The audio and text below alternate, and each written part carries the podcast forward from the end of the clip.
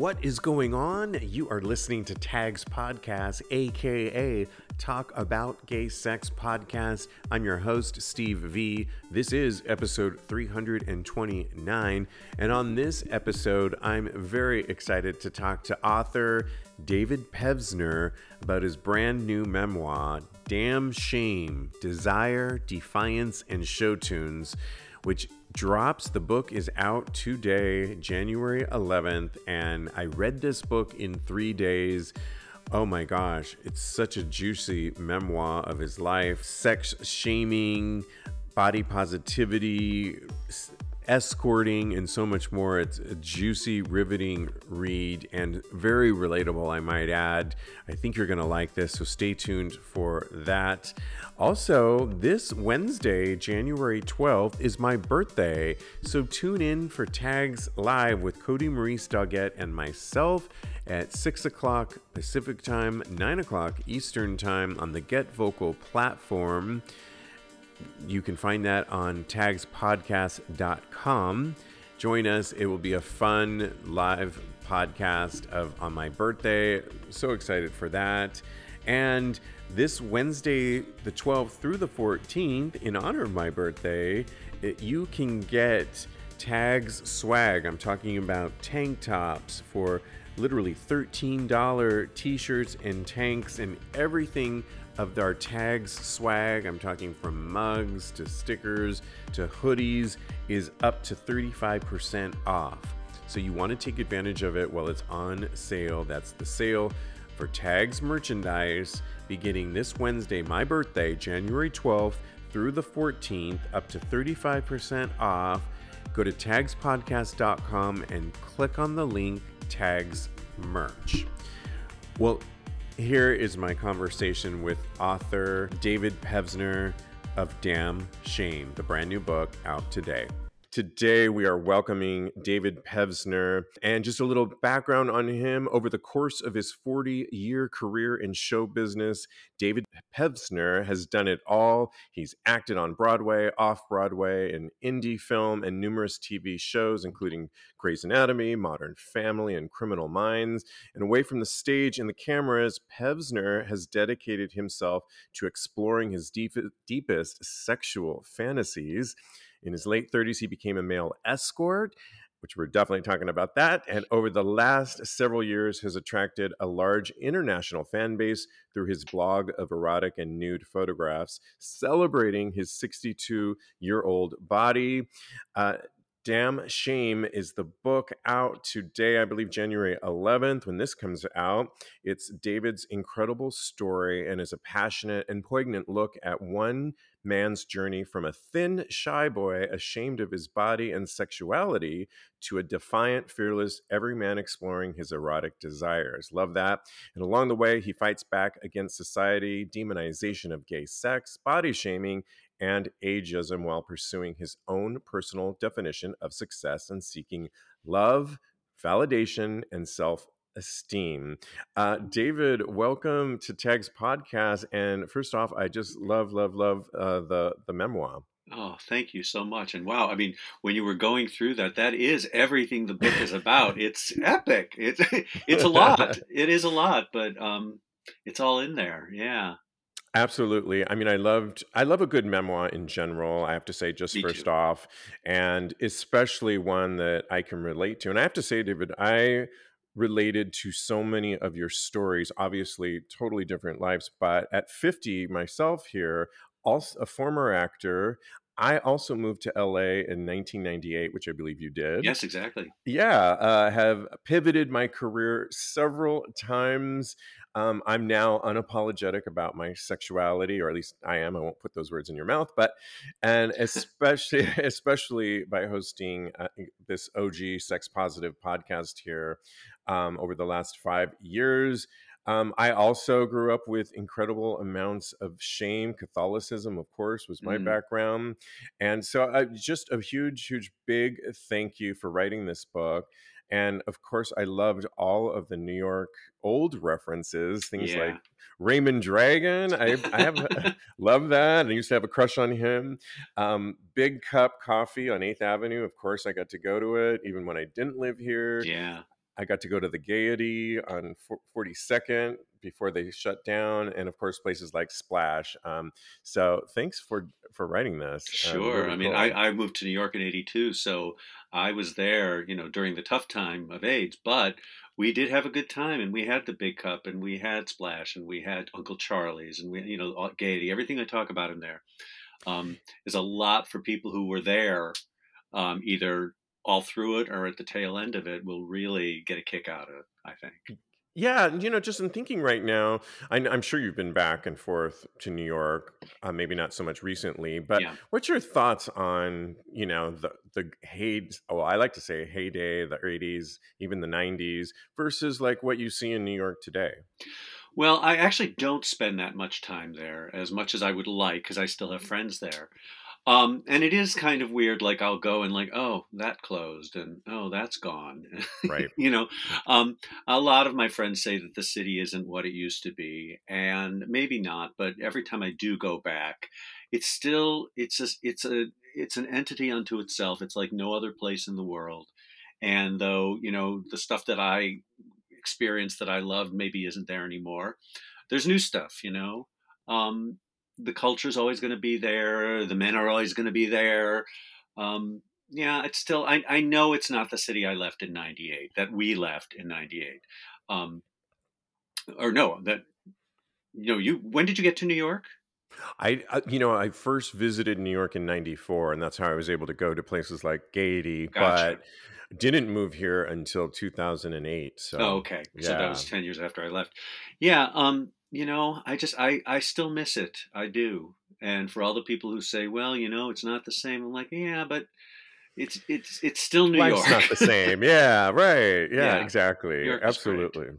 Well, we have to talk about, you know, so the first part, Act One of your book, Damn Shame, and the whole book is stories of of just shame and and I would even say trauma that, you know, as many of us gay men have. Uh, mm-hmm. Uh, I mean, everybody, I'm sure, does. I was just going to say it's not yeah. just gay men. I've learned. No, but on this this show, you know, we do a lot of talking about shame in general and just how oftentimes you have to kind of just look back at, at where did this come from. Otherwise, yeah. you're repeating the same mistakes, not having great relationships, and um, you did the one part that I remember reading um, on page 74 you are in class at that I think it's that horrible school you were at Carnegie. Is that Carnegie right? Mellon. Yeah, yeah. wasn't Carnegie all horrible, but there was no, I know, shitty I know. stuff that went on. Yeah, yeah, and you write, you write. I was recalling the time at recess when my gym buddies. It was an exercise you had to recall, yeah. and you're recalling when Gabe Kovinsky and Dale Lipschitz mm-hmm. yeah. double teamed me, and you're right, not in a good way. um, Gabe pushing me over Dale on his hands and knees, me falling to the ground, dirty clothes ripped, humiliated. Yeah. And then a little bit later, you write, I ached physically and emotionally, and this is because you did this exercise, mm-hmm. I bawled my eyes out, you write, choking and keening. I'd never dealt with that traumatic memory as an adult, but the detail of what I was wearing immediately took me back to the scenario, and I experienced the stabbing pain and humiliation all over again for a live audience. Yeah. Um, I can't help but think that, you know, because I've done acting exercises like that, but um, that's really going back to feel the trauma. And do you think sometimes maybe we gloss over some of our tra- trauma? Oh, absolutely. Oh my gosh. Yeah. I mean, when I it, that particular story, I write about when it happened early on, like in the in the section about me going to grammar school and everything, and getting you know beaten up on the at recess and kind of like it hurt me and it you know it made me cry and it you know it hurt my feelings and all of that but it wasn't until i did that exercise in that class and when she said to me and in fact the the, the interesting because i you know i was somebody who always loved clothes you know I, I, was always like the the best dressed guy in school um, and in this class, she asked me, I was kind of telling the story very matter of factly, kind of how I'm telling it to you now. And right. it was, you know, just like, and this happened, and this happened, and this happened. And then she said to me, What were you wearing? And that's when I thought, and I and my eyes were still closed, and the class was watching me, and I went, My brown corduroy coat. Right. And I just start. I mean, I, it just set me off like a crazy person in front of the class. I had no control over it. It was so deep down embedded that embarrassment, that shame, that fear. I mean, that's what that's what the kids, you know, that's what they did back then. They called me faggot, and that's something that you may not deal with it until you're ready to deal with it. You know? Yeah, it's interesting you brought up the word faggot because as a young, you know, early grade school, I remember um, being called that when I didn't throw. I think I didn't throw. I was being pitcher on the softball PE nightmare, nightmare, nightmare, and I, I know total nightmare, and I did not want to do that, and I, I guess I threw it like a girl, which is a horrible thing to say, but or maybe I just threw it like me, and it just wasn't good enough, and mm-hmm. I got mm-hmm. called a faggot, and that now I think I can tell that story, but I bet if I did that exercise, that was really traumatic, and I remember. Yeah that stayed with me. The fact that I can still remember pitching that ball um, you know, who remembers a lot of specific details about their childhood, but I remember that. Yeah, if remember, you really, yeah, if you really put yourself in that moment, the details come to you, and they're very upsetting. You know? Yeah, and it, it kind of parlays to a lot of you talk a lot about being in the locker room and changing, which so many of us can relate to. Um, I, you know, I, I just think about uh, that whole transition of when you know you weren't very comfortable with your body as a kid you you stared in the mirror you write a lot mm-hmm. um to a huge transition later where it's the other extreme where many people will never get to about body positivity and mm-hmm. which we'll get into a little bit more but talk a little bit about because it's really fun to read um i mean because i can relate to it about yeah. those early locker room days well I don't think early, early on, like when I first started gym class and going to the JCC with my dad, it wasn't so much about, ooh, look at all the guys. I like that. It wasn't that at all. I didn't really even know that until, well, I mean, I kind of knew it, but it was more focused on me, on I don't want to show my penis. I don't want to show my ass. I'm skinny. I look I don't look like you guys out there. I'm just embarrassed. So taking off my clothes, having to in in the shower that we had um, in grammar school, from what I remember, it was a communal shower. So everybody kind of showered together. It wasn't stalls. So I would and you you didn't have a towel until you got to the end of your shower. So you stood in line naked you, you went to a shower stall and showered and then got your towel and that is an awfully long time to stand yes. there being embarrassed. And then in, when it got to be where I was kind of understanding that I liked the male body, it was hard to keep my dick down, you know? So can relate to that. like yeah. covering my hand. I mean, I even wrote a whole song about it. Yeah. Um, yeah. What's that song called? It's called Fight the Urge. And it's about three guys in gym class trying not to get hard ons in the shower. and it's a very sweet, very funny song, but it's it comes out of my total truth. I thought showering in a public place was an absolute fucking nightmare. Couldn't stand yeah. it. Yeah, it's so funny because I've totally can relate to that too, and it's that paranoia that you you're just convinced that no other kid is experiencing but you. Right. You're alone on an island, and please, please, please do not get hard, please. But you're also uncomfortable with your body too, so it's that shameful part that you're just not comfortable yet with with your body and it, it's just that paralleled with later on in the book when you finally are on page 113 you write at the bottom i finally had muscles and i loved showing them off thanks to International Male love that catalog and any gay clothing shop i could find my gym wear became tight little shorts and teeny tiny string tank tops that barely covered my growing pecs, and I was rarely seen without my nipples to the wind and a prominent bulge at my crotch. Um, later, you write, uh, I think this is you in the steam room when you were on tour. I so enjoyed strutting around the hallways in nothing but a towel, knowing I was new meat in town and that my pecs, my arms, and the obvious tenting of that towel could turn heads. Sometimes I'd forego the towel altogether and just wander the place in nothing but a metal cock ring and join the random hands reaching out to touch my fluffed up dick as I passed by. Wow, what a contrast too Ah, between the the, two times. I love a bathhouse. Um, yeah, I mean, I say, and one of the lines that towards the end of the book is that I talk about how I've dealt with body shame, and I say that as a kid I covered up, but as an adult I stripped down, and it was Yeah. both, and they were both kind of what I needed to do, you know, in order to just preserve my sanity in a way, because body shame is really pervasive. It's awful. And when you have it, you know, and, and bring it into your adult years, it becomes even more complicated, you know, and, and it's just something that I have always been aware of my whole life. I, if, if there's one, except for wanting to like sing and dance and entertain people, my connection with my body and how I felt about it has been a lifelong journey. Yeah, and and still to this day, I want to talk a little later about ageism and so forth, Yeah. and how you're still actually um, positively, I think, putting yourself out there, and I think that's so great.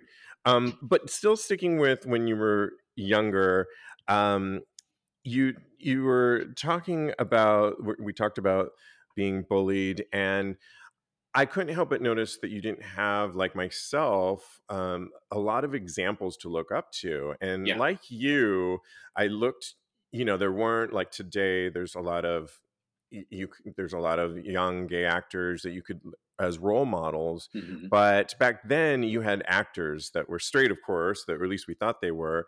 And you talk about hugging your pillow Yeah. and as if that was kind of filled the void there. Um, it's awkward to read, but I totally can relate to it too because I did the same thing. I think mine, you listed a lot of yours. Mine was Steve Austin, the Six Million Dollar Man, that Mm, I was, you know, panting out to and praying that my mom didn't hear me say Steve. And if she did, it would be like, well, that's me. I'm just ca- saying my name. I know how convenient. Yeah, yeah. You could only be attracted to men named Steve. Then mom would never know. exactly. exactly. Yeah. Um, yeah.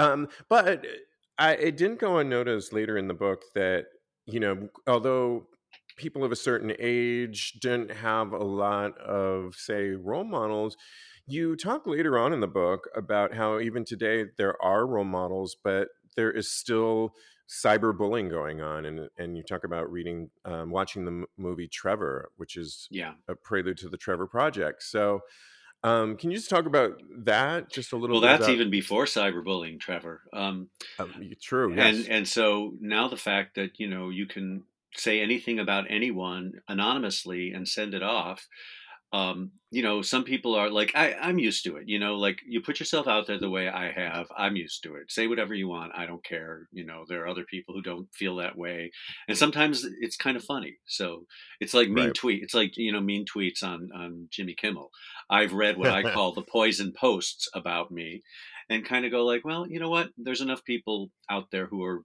I, I, I want to focus on the positive. You know, I'm not going to let that kind of thing stop me from doing what I'm doing.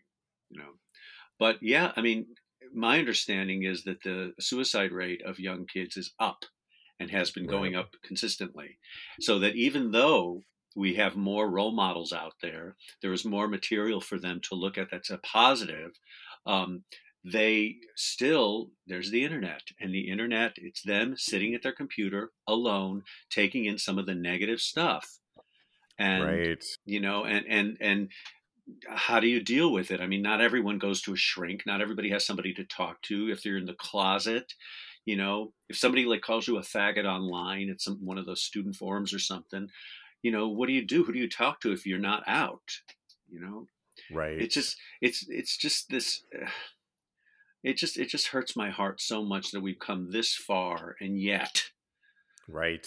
You know and yet we're still there's still the evan you know the the evangelical families where you know the father would rather the kid be dead than be gay you know don't think that doesn't happen of course it does so just- right. And when you don't have like the amount of history like yourself and myself have to kind of, you know, like you say, focus on the positive. I think you're right. When you put yourself out there and one could argue everybody is in some way, shape, or form putting themselves out there. Oh, you if you're a public person at yeah. any level, at any level, and it, I went through a long period when I first started my career and I was doing theater. I never got a bad review for years. I never got a bad review, and I was like, "Oh, I'm good," you know. But right, and my first bad review took I took to my bed for three days and it was ridiculous because you're going to get good and you're going to get bad. It doesn't matter how long your streak is. you know, you make five good movies and the sixth one is a dog. And believe me, actors who make those dog movies don't even think about the five positive ones before that. They're like, shit, you know, hmm. the, all the right. negative stuff tends to hit us harder than the positive stuff. And I'm saying that as a generality. I'm not saying for everybody. No, but absolutely. That, but you kind of learn, you know, I, I was a, I, I'm a personal organizer on the side. And I have to say that the best part of it, besides that I really enjoy doing it, is that I am not paid to come into somebody's house and go, yeah, it's really messy. It's a problem. And, oh, gee, I know how you feel. No, I'm in there to go, okay, well, that's what it is now, but we're going to make it better. I'm going to make this place so fucking great that you're going to be so so I have I can't commiserate with my clients. I have to be the one to come in and give the positive attitude and let them know that everything's going to get better. And I've taken that into my life, you know, like my whole life. Not that I was that much of a negative person before, but I could definitely see, you know, the the the glass half empty thing. Yeah. So absolutely there's something about having a more positive attitude, as cynical as I can be about it, that really does help. And you can only get that with confidence and self esteem. And those are not things that they teach in school. And those are not things you necessarily pick up on the internet when you're some kid in, you know, Bemidji, Minnesota, feeling shitty about themselves and not knowing who to talk to. And we should say, even in some of your cynicism, it's all played out with a wink and a nod and a story to be told yes. Is, you know, really laughing or you know seeing where looking back at yourself again the the ability to deal with maybe what was traumatic and turning it into a positive um, we should also mention that you have uh, your show a uh, one man show i know mm-hmm. you have several of them but this was funny to me. Um, it's called musical comedy horror. Yes, and I tried to look for it, and and then I read finished your book, and it's if you want to look for it on Prime, listeners, look for musical musical comedy stud on Prime, and I found it, and you can yep. rent it or buy it or whatever. And so because they they wouldn't approve the name. I we had done it. Um, I had done it on and off over the years, and then I finally got a chance to film it and we did. We did all the work, turned it in, and they were like, "Sorry, we can't use that." It was the day before we're supposed to drop. Yeah, you know, ever. So they were like, "No, we can't." So now, like, let's let's make something that's hard to sell to people anyway, even more difficult to find. So now, if you're just buying a DVD, it's musical comedy horror. But for streaming on Amazon, because it's a family oriented thing, it's musical comedy stud. Now, which again, so once again, with how far we've come, you know, with with digitizing and everything, it's not like you have to buy the DVD or rent it, right? And yet, the fact horror. I mean, I think it's in the dictionary. If last I checked. Well, yes, but there. I mean, what what's funny to me is I told my friend this. He goes, "Oh, David, no, I think it's really that they that they have a problem with musical comedy." Which yeah. was like, "Oh, that's it." So I'm going to call it like you know, singing actor horror. No, that's not going to work. exactly. Well, check that out. Um, and I'm assuming because in in your book you include a lot of songs that you've written throughout the years, which are so funny and parallel the story of your life. Um, well, I couldn't help it. Out, all my lyrics come out of real life stories, so which is so fun to read. And so um, I want to move on to sax because that's a fun topic. Yay! Uh, yeah. Um, on the end of page seventy-one, you write, um, "This is after I believe." Uh, your one of your first, Stan, who was your boyfriend, one mm-hmm. of your mm-hmm. first boyfriends, correct? Yeah, very first. Yeah, and you write, um, it's ending. Your relationship with Stan is ending, and you write however i put his name you you put stan's name in an empty journal his was the first in what was going to be my record of everyone i ever slept with in my entire life and that is part of a song called book of lust yes which Um, you write, see this massive volume. It's my comprehensive comprehensive listing of everyone from 40 years of boyfriends, tricks, and trysting. Each name brings back sweet memories from gentle hugs to fisting. Excuse me as I try to keep my roving eye from misting. It took a while to keep the nerve to touch a naked man, but once I did, the flood the floodgates cracked.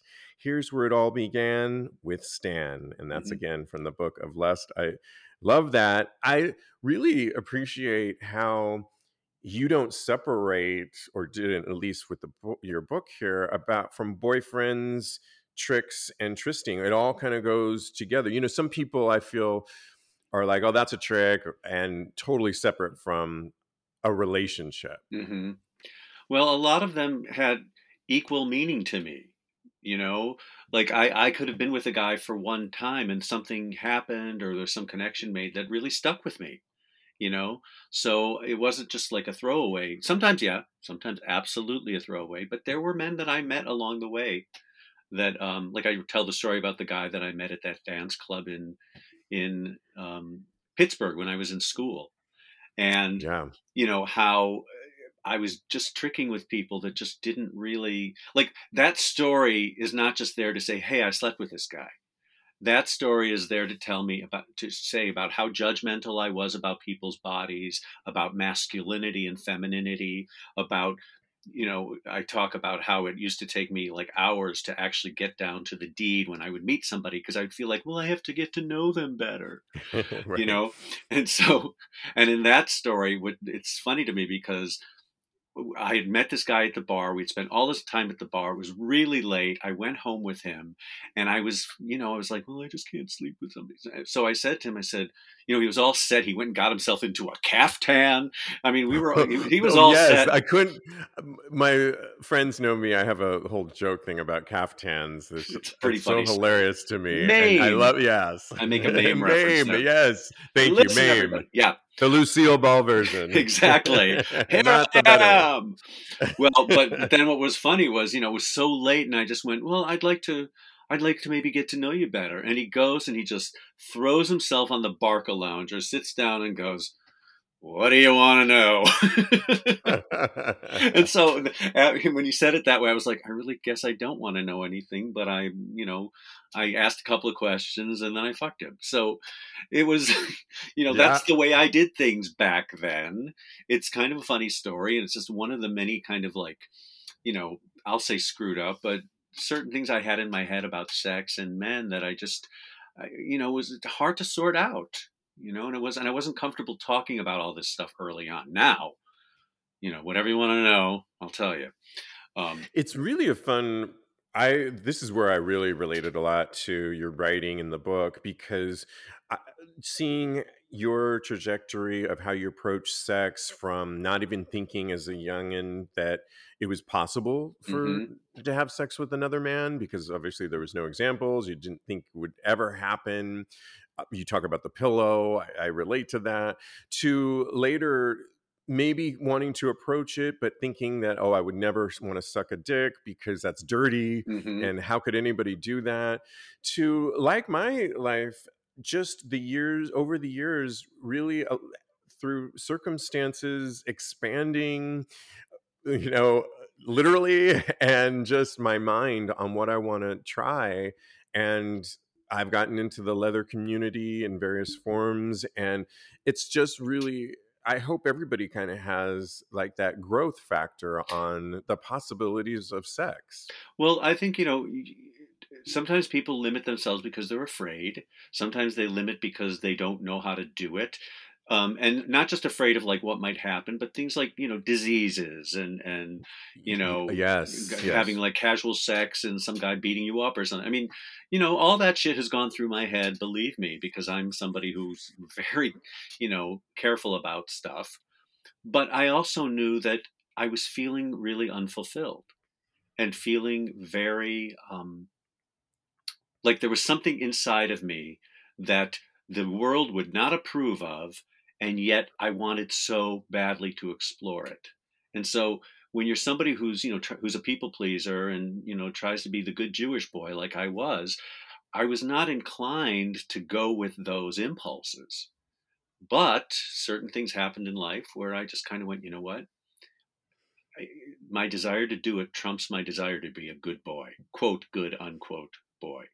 Yes. You know, And we should say that, you know, you do definitely talk about the AIDS uh, era. hmm And I could definitely, I didn't live in New York, but I definitely can relate to the fear that so many of us felt hmm on just forget, you know, forget about sex, just getting tested. And um, I, you do a really good job of explaining that whole period and how you still probably carry a lot of that. I think it was a traumatic time Oh, if you were young, and so many of us carry those memories. They don't go away, and if, not to mention the people and loved ones that you lost. yeah.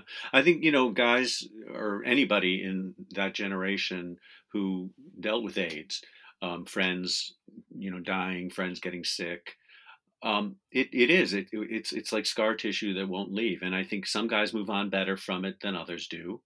I it still it still is an issue with me, and I still you know I continue to have safe sex, and um, I think about friends. Like there was, I write about the story about Kalani in the book, the guy that I meet at the Columbia dance, and I'd kind of forgotten about him until I sat down to write the book.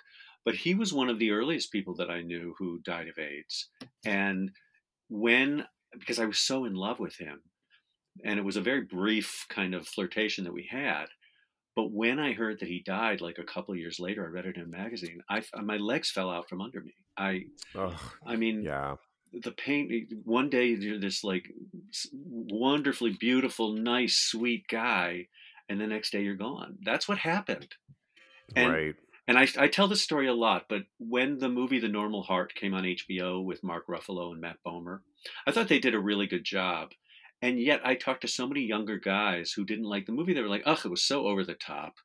It's like, no, Oh, no, it was not. It was not. That's what it was like back then.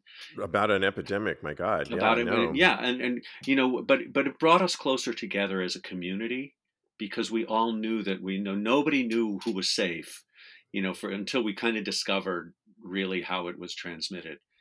But it was a real tough time. But it was a brotherhood that I will never forget. Um, going through that with it with the rest of my gay brothers and sisters, you know.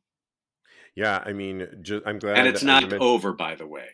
It's definitely not Yeah. over. I'm glad that there are art forms like the normal heart. Um, my co, one of my co-hosts is 30, and I can he he actually lo- loved the movie and references it all the time. Right. So it was just really good. I also think your book is going to be such a good art form for so many people to know. I mean, you know, we have so many examples of historical moments that you can study and documentaries if you want to learn about, and everybody should hmm but it's time for the personal accounts and the personal stories and that's what damn shame really does. It's uh, we need uh, everyone has a story to be told and it, you really do a deep dive which i think so many people will benefit from and be entertained. That's the best part of it all. Um, we have to pivot to escorting which uh, yeah. sex to escorting. Um, i love all the accounts that come about your escorting days and essentially it's you're doing theater here in new york. You've even at this point when you decide have you been on broadway yet? When you first Yes, I'd been on Broadway. okay. Yeah countless shows and but you know as any actor knows you know when you've got a hit show and you're making money then the, the next week it could totally turn around and you through you've always had a desire if you will to kind of want to explore that and you do and you call yourself an old older escort getting into it but you're really in your 30s correct I was start? 36, but it was to me considered. that's young but, that- but i know what you then mean I was considered older. Um, you know, a lot of the guys who were escorting were in their 20s, you know, and in 20 25, and that's it seemed to be what people wanted. But this organ, this um, um, agency was called Maturity Escorts, specifically looking for older guys.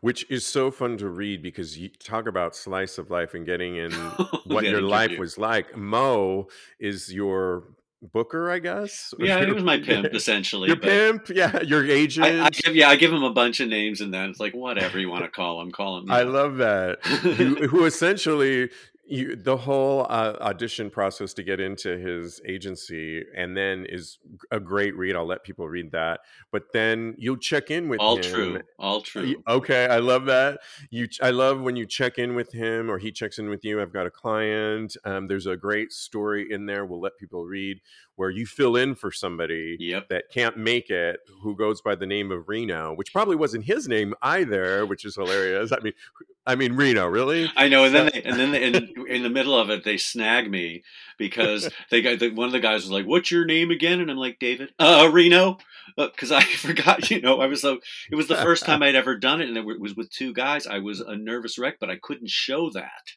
You know, right? Yeah, you were in the part. Well, like a good actor, you were in the part. And um, I, I have to ask you: Was Mild to Wild Skort your real name that you went by when you were on, like I guess online? Later on, Later um, on, okay. later on, yeah, that would make I, sense. Yeah. yeah. after I worked with an agency, um, when I moved to Los Angeles, I did it on my own for a while, and I did it through AOL chat rooms. So yeah, Miles Wild I, Escort was my name. Um, some of the great stories that you tell is of you, you know you're writing, you're writing screenplays, plays, your music, and you've got AOL on in the background. And whenever some when it dings, you just look and see and set up an appointment. And yep. I it was one of those very things like, efficient. Well, that's look, you know, it wasn't something that I was doing all the time, but it was a I enjoyed it, and b I could use the money, you know. So I would continue late at night, um, working, writing, doing, you know, all the other stuff that I did. Yes, I guess it was very efficient. I never thought of it that way, but you know, because sometimes I'd be working till one in the morning, and somebody would pop up, and then it was like, oh, okay, so I guess I'm going to go there now. Um, can you talk a little bit about what your thoughts? You write a little bit about what you provided, a little bit about the difference between maybe the shame that was associated around your escorting days, and mm-hmm. then about how you approached it. Like you have a theory on what you actually provided for your client Well, I think part of it was the stereotype of it. When somebody thinks about like a male escort, you know, uh, mm-hmm. people who don't know anything about it are like, oh, he does drugs and then he goes and has sex and then, you know, right. maybe he beats up his client or what. I mean, you know, there are so no, many stereotypes I, about male escorts yep. from way back when. Going and, nowhere in life. Yeah, exactly, exactly. You no focus except on his dick and what, you know, right. how much can. And I'm sure, look, there are guys who were that way, sure. Um, I can only talk about my personal experience. And for me, after I got over the whole like, oh my God, I'm actually doing this, right. I realized that everybody had different needs. And being kind of like, you know, a little bit of a sex pig myself, but also a real caretaker kind of guy, an entertainer, um, a listener, um, just all the attributes that I feel I have as David Pevsner out in the world.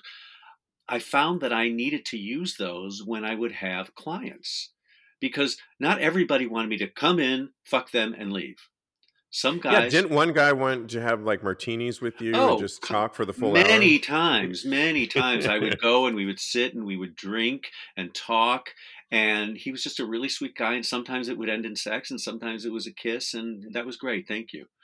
You know, there yeah. were guys who, like, you know, I remember one guy. Um, I went to a hotel in Los Angeles, and he I was having a hard time parking.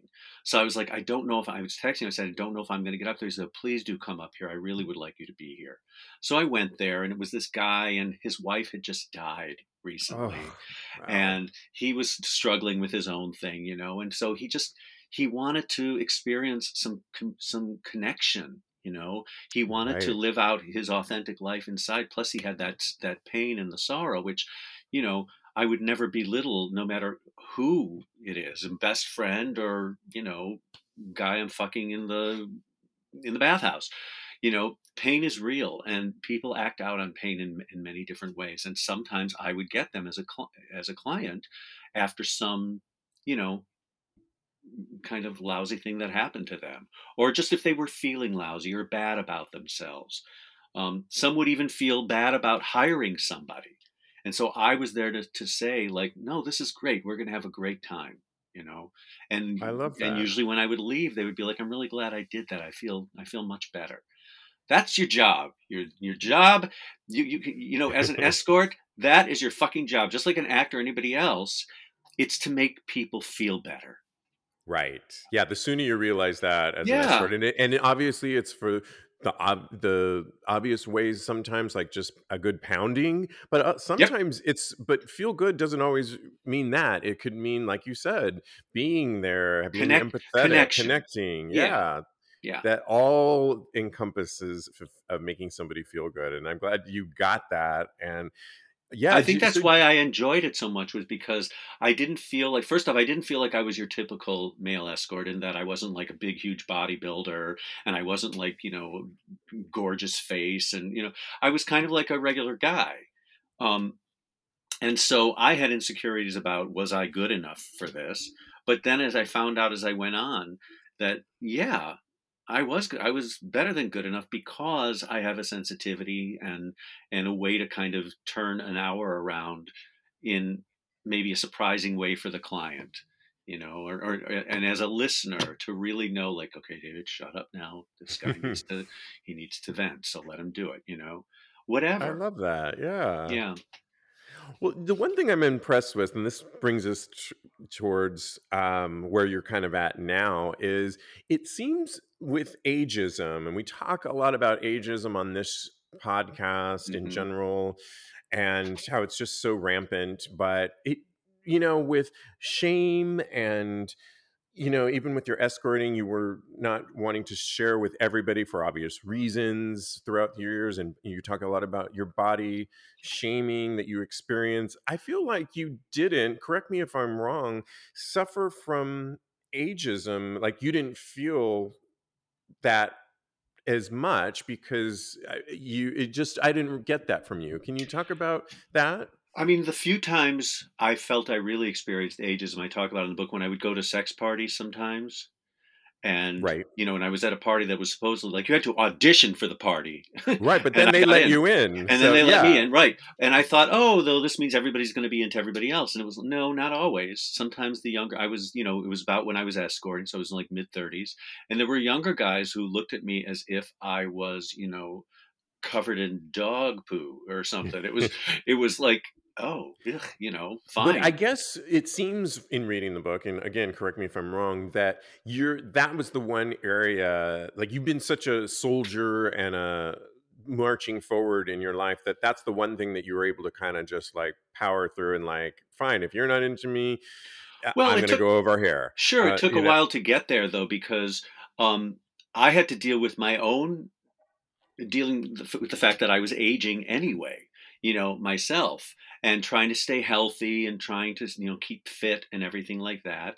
And you know being naked on the internet and in photos definitely is a good uh, um, good reason to to, to stay in shape. yes the motivator factor It's a good motivator, although not always. I'm, I'm, you know, I'm loosening up a little bit more and kind of being like, no, I want to kind of portray whatever's there, you know. Um, but I think that the only thing I'll say ageism wise, because I do get a lot of young guys who approach me, or you know, on Scruff, or I get messages on OnlyFans from younger guys and stuff. That, that it's it's nice knowing that like as I try to tell older guys who think that they're done and nobody wants them, and guys their own age won't even look at them, and like, well, there are guys out there who like older guys, so Yeah. you can't you can't give up, and you can't decide that you're redundant because you're not. You're only redundant if you make yourself that way. So, I to me, I'm finding that like one thing I don't. I usually won't do though is like I won't necessarily come on to a younger guy unless I know that they're interested because I still Right. don't want that look like, ugh, grandpa, get away from me. You know, that still Right. that still does not feel great, but it rolls off my back because whatever, you know. yeah Um, I, but there's a lot of people who feel defeated by their age, and I don't want them to. I want them to know that they're still vital, that they're still, you know, there's still people out there for them if they are looking.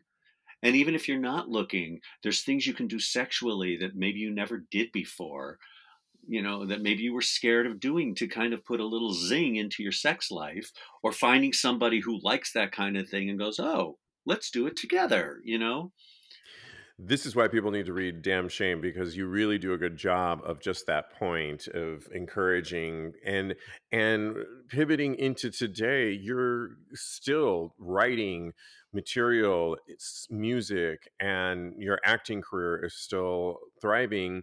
But I was really happy that although you're not escorting anymore, you have an OnlyFans page. I do. I okay, do. now tell us, and where can people find it? Okay, well, um, I well, first of all, I've been posing for photos for years and years and years. You have like a body of work. I, I do have a body of work because it's been you know twenty plus and a hot body years. too. I might add. Well, It's- you're I very was- kind. Thank yes, you. no.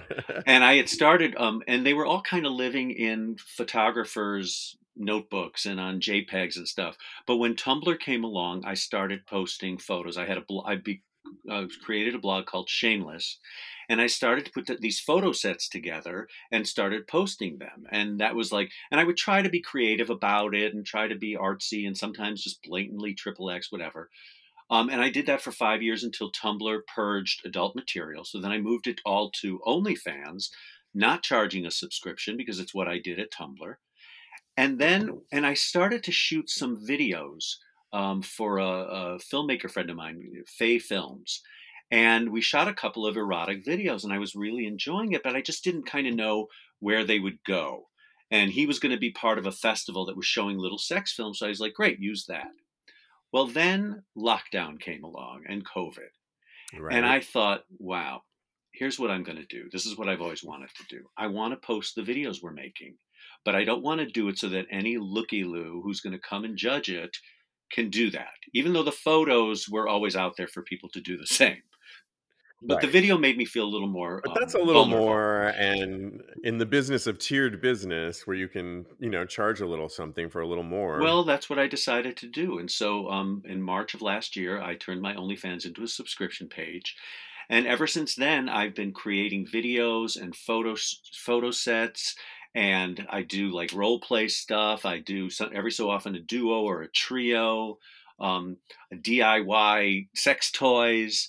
Um, I do all kinds of stuff. And what I've found lately that I really enjoy is telling behind the scenes stories of the videos or taking a photo and either telling what actually happened in the photo or making up a really spicy, filthy, dirty little story about it. Um, I'm just kind of putting my that brain that I've always had, that kind of sexual, you know, kind of creative. creative dogs like i do with anything else i would do as a writer or an actor to really kind of like delve deep into the moment.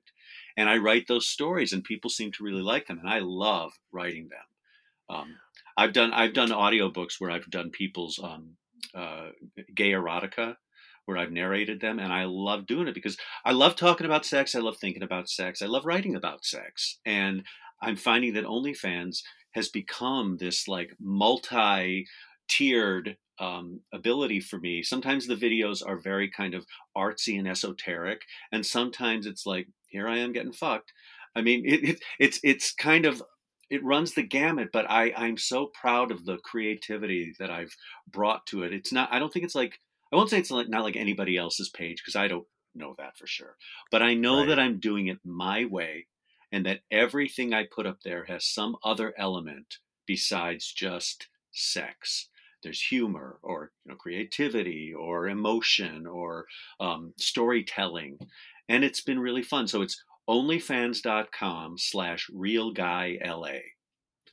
Love it. And I don't right, use I, I don't use my name there because it, when I first set up the OnlyFans, I was like, well, I said David Pevsner on the Tumblr page, but this is going to be a little more intense. So I use the name that I like would have on hookup sites, Real Guy LA. Yep. But over the you know the past year and stuff, I'm kind of like you know I should really change it, but I can't really do that right now um, because I'm I have no shame about it. The only thing I do say about what I post is I don't like sometimes when people maybe steal them and put them elsewhere because Right. I, I'm not making this material for the people who want to like be the looky loos and go, oh look at that. I'm not making it for them. I'm making it for the people who want to see it. You know? Absolutely, and that's the basis. Yeah, I think you're doing the right thing, and you, I'm glad that OnlyFans is copyrighted, so you own the material. Yeah, but it, you know, yeah. sometimes people do what they're Do not supposed anyway. to do, and yeah, and I, I don't really. It's not that I care about the fact that this is the way I'm making a living, and it's not fair for you to take it away from me for free. But right. I also feel like, you know, if something makes it out there, I used to feel like, oh no, now eh, the whole world, all these judgy people, now I don't care. Come at me. Tell me what you think about it. But let's have the conversation. Why does it bother you so much? You know, why is it, why, you know, just why does sexuality, it's just so, you know, it's, it's such an, a conversation to have that we're not having. You know, Right. Well, we really in depth, really in depth. I'm talking. We are definitely having it here. And I love towards the end of Damn Shame, you say things I am an artist, I have something to say. I love when you uh, created this rule, one of my favorite people in the world, the Vanessa Williams rule. Mhm. I just adore her. I've got Yeah. to interview her, and she's you essentially say essentially when she had her whole nude pictures come out, she owned it and don't apologize. And lastly, your friend Steve said, take control of your own story. Yeah. I think words to live by. It seems that's exactly what you're doing and continue to do. Um, David, such a pleasure to have you on the show Well, and talk thank about. you. Yeah, absolutely. I've had a great Uh, time. Yeah, Damn Shame, a memoir, Desire, Defiance, and Show Tunes is out today, Jan- January 11th. it's a big day. Yes. Oh my God. That's when this is out, this podcast. So, yeah, a day before my birthday. The 12th is oh, my happy birthday. birthday. So, yeah. We're both Thank you. Capricorns. We Oh, you're a Capricorn. What's your I'm birthday? New Year's Eve. I, in fact, I I turned 63 actually. So we, you know, we need we need to update update our press uh, material. Okay, yeah, right. When this came out, I love it. Damn Shame's the book. Get it. It's a great read. David Pevsner, thank you so much. I really enjoyed reading this and keep in contact. Absolutely. Thank you so much. Well, I hope you enjoyed my conversation with David Pevsner. You can find out all the links to his special on Prime, his book, Damn Shame, and his OnlyFans page. Also, little fact that we didn't get to he's responsible for Naked Boys Singing, putting that together, the infamous show that tours and has been touring for so many years. But check out, go to tagspodcast.com for that. Don't forget, my birthday is this Wednesday, January 12th, and we are live with Tags Live with Cody Maurice Doggett and myself at 6 o'clock Pacific Time, 9 o'clock Eastern Time on the Get Vocal platform. I will post this on tagspodcast.com. And in the meantime, continue having hot gay sex.